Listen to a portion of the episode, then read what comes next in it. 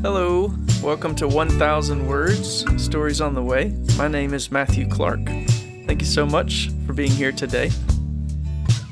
Uh, so, I've been thinking about this idea of not being afraid to be a beginner or a beginner again. And I find myself wanting to do things that I already know how to do, mainly because I'm making decisions out of fear. Um, I don't want to look or feel like I don't know what I'm doing. I think it, it's a scary feeling, but maybe it could actually become a fun feeling. Chesterton says you can't be brave if you're not afraid, and uh, and that nothing new happens without being willing to be a beginner. Um, I remember an old friend joking that the, the thing that frustrated him the most about being a new father was how utterly incompetent children are. They're just terrible at everything. They don't know how to do anything well how embarrassing. And and I feel like that sometimes like, oh, I don't want to do something I'm not already good at, but you have to begin somewhere. Uh, as I was thinking about all of this, I kept finding myself musing on Nicodemus. Here's an old man who, up till this point in his life, has always known how to handle, you know, pretty much any situation. But it's not working anymore. And he's realizing he's going to have to shed all of the security that his sense of competency affords him. And he's going to have to become a beginner all over again. This professional teacher is going to have to go back to kindergarten. How embarrassing. Um, so I wonder if anything like that was going through Nicodemus's mind in the weeks and months following his conversation with Jesus. I don't know, but I want to try something a little different myself with this episode. I want to try to be brave and write a kind of uh, experimental, fictional imagining of what Nicodemus may have felt as, as a kind of imaginative exercise um, to explore this idea of how Jesus calls us to live as people who learn to see um, beginning again and again as a good thing but before I do that, just one disclaimer. I don't think that all Jesus meant by telling Nicodemus that he must be born again was just a kind of like morally helpful metaphor. The church has always taught that new birth is an actual supernatural miracle enacted by God the Holy Spirit when we trust Jesus. And it transforms us from one kind of thing into another kind of thing. A creature uh, into a family member. And like John 1 12 through 13 says. So, having said that, uh, here is this week's episode Being a Beginner Again.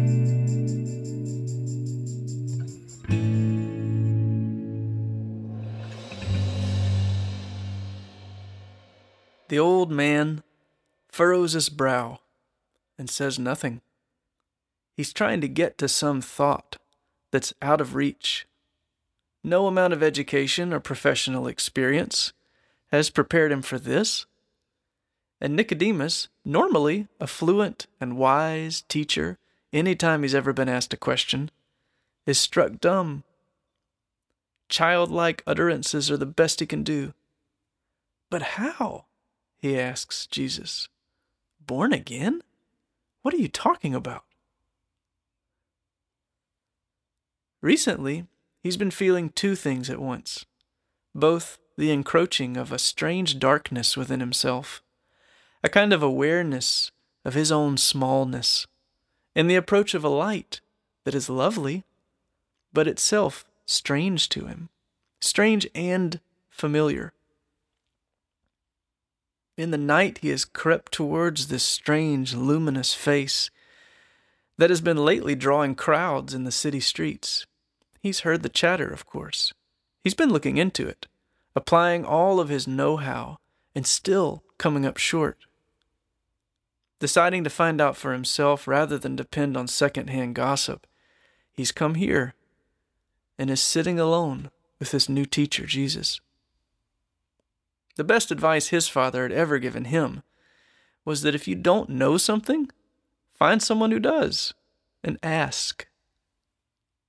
Nicodemus has just about run himself crazy trying to comprehend his own failure to comprehend. And a combination of helplessness and perhaps even wonder have compelled him to find a way to meet with Jesus. But so far, it hasn't been quite what he expected, whatever it was he expected. The clarity hasn't come. The questions have only deepened. As his sense of competency continues to slip, he's uncomfortable. Nicodemus. Jesus leaned forward and put his hand on the old man's arm. Most people shut the light out because it exposes their dark deeds.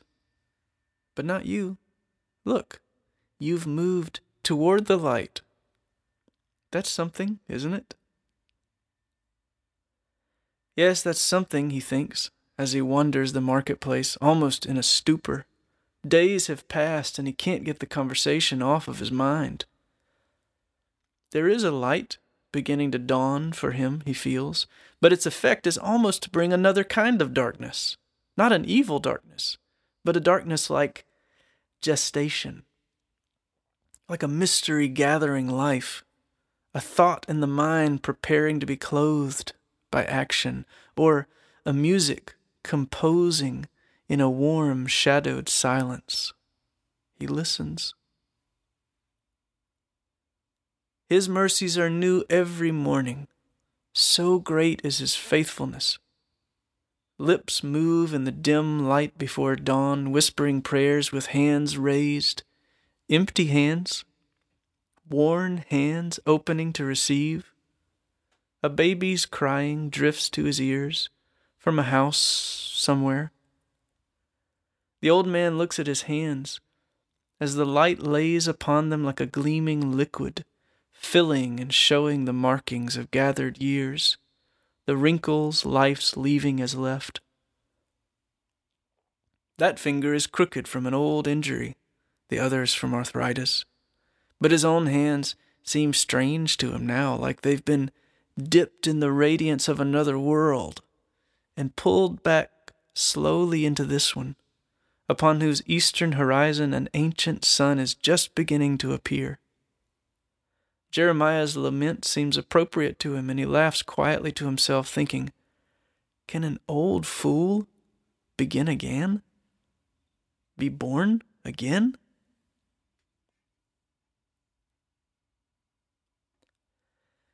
At the noonday meal, he asks a friend, What would you do if you'd been born blind and suddenly healed? His friend had said something very appropriate about praising God for a miracle but Nicodemus had wondered whether the adjustment would be equally wonderful and distressing. What if you hadn't known you were blind in the first place? What if what you had thought was light wasn't? Or was just a tiny glimmer of something greater than you'd ever imagined? Like growing up underground and calling your lamp the sun. And one day the roof caves in, and there's the real heavenly body gazing in upon you and a stone has fallen to crush your poor lamp. The whole blazing world would be wonderfully new, miraculously brilliant, and in a way, terrifying. Ironically, to turn toward the sun would be at the same time to be oriented to reality and disorienting as you left all you'd held to. Leaving the familiar blindness behind would be a kind of death in order to live. Nicodemus lay in bed that night unable to sleep. Amidst the many unfixed thoughts that stormed in his mind, one fixity there was. He saw the face of the young teacher Jesus, and it was repeating, You must be born again, old man. The face seemed to grow, the way the river grew in Ezekiel's vision, ever deepening as he waded further and further in. The face of Jesus in his memory was as deadly serious as a child at play. Nicodemus waited for the joke in Jesus' words to be revealed, but no such relief came. Jesus and his words just hung there. That night he dreamed of his own mother. It seemed he saw her before his own birth, a young, vital woman, newly married. Now she was growing a new life within her, leaving an old way of life behind her, and her face was all gladness. Even when there was worry, it was encircled by a city wall of gladness. The unknown that faced her would soon show its own little gleaming face, and the little stranger would be welcomed until the young mother would say, How strange to think of life without you, little one. Child will be born to us, a son given. Again the lips move in the soft light before dawn, whispering prayers with hands raised, empty hands, worn hands opened to receive. He thought of Isaiah's words almost immediately upon waking from the dream of his mother. The fertile darkness of the womb, from which he had emerged long ago, strange and new into the brilliance of this world, seemed to be encircling him now, again. This man, Jesus, his face, his words, was becoming like a presence in an inner room that moves outward until all that once contained it is now contained within it. Like a little hummed tune that swells into a dance. Like the tiny seed of joy in the heart that traces its tingling tendrils all over until the whole body is borne up by laughter.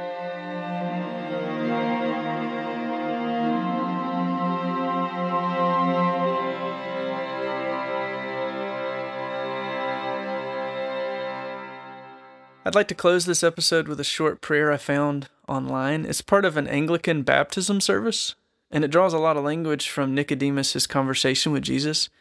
Um, of course, it would be a whole other conversation to bring up all the cool connections between new birth and baptism. Um, the first that comes to mind would be like the Exodus, where the Israelites crossed the Red Sea. Anyway, that's a really fascinating thing to think about, but for now, I'm just feeling really thankful uh, for Nicodemus's response to Jesus, though I imagine he wrestled with it. Um, the last line of this prayer says, God calls us to fullness of life. For a baby, that comes after having been born. And for Nicodemus and for us, that comes after entrusting ourselves to our Father and becoming like children again. Um, and maybe that feels, you know, embarrassing, uh, but it's also a really wonderful thing. So here is this this prayer. Our Lord Jesus has told us that to enter the kingdom of heaven, we must be born again of water and the Spirit, and has given us baptism as the sign and seal of this new birth. Here we are washed by the Holy Spirit and made clean.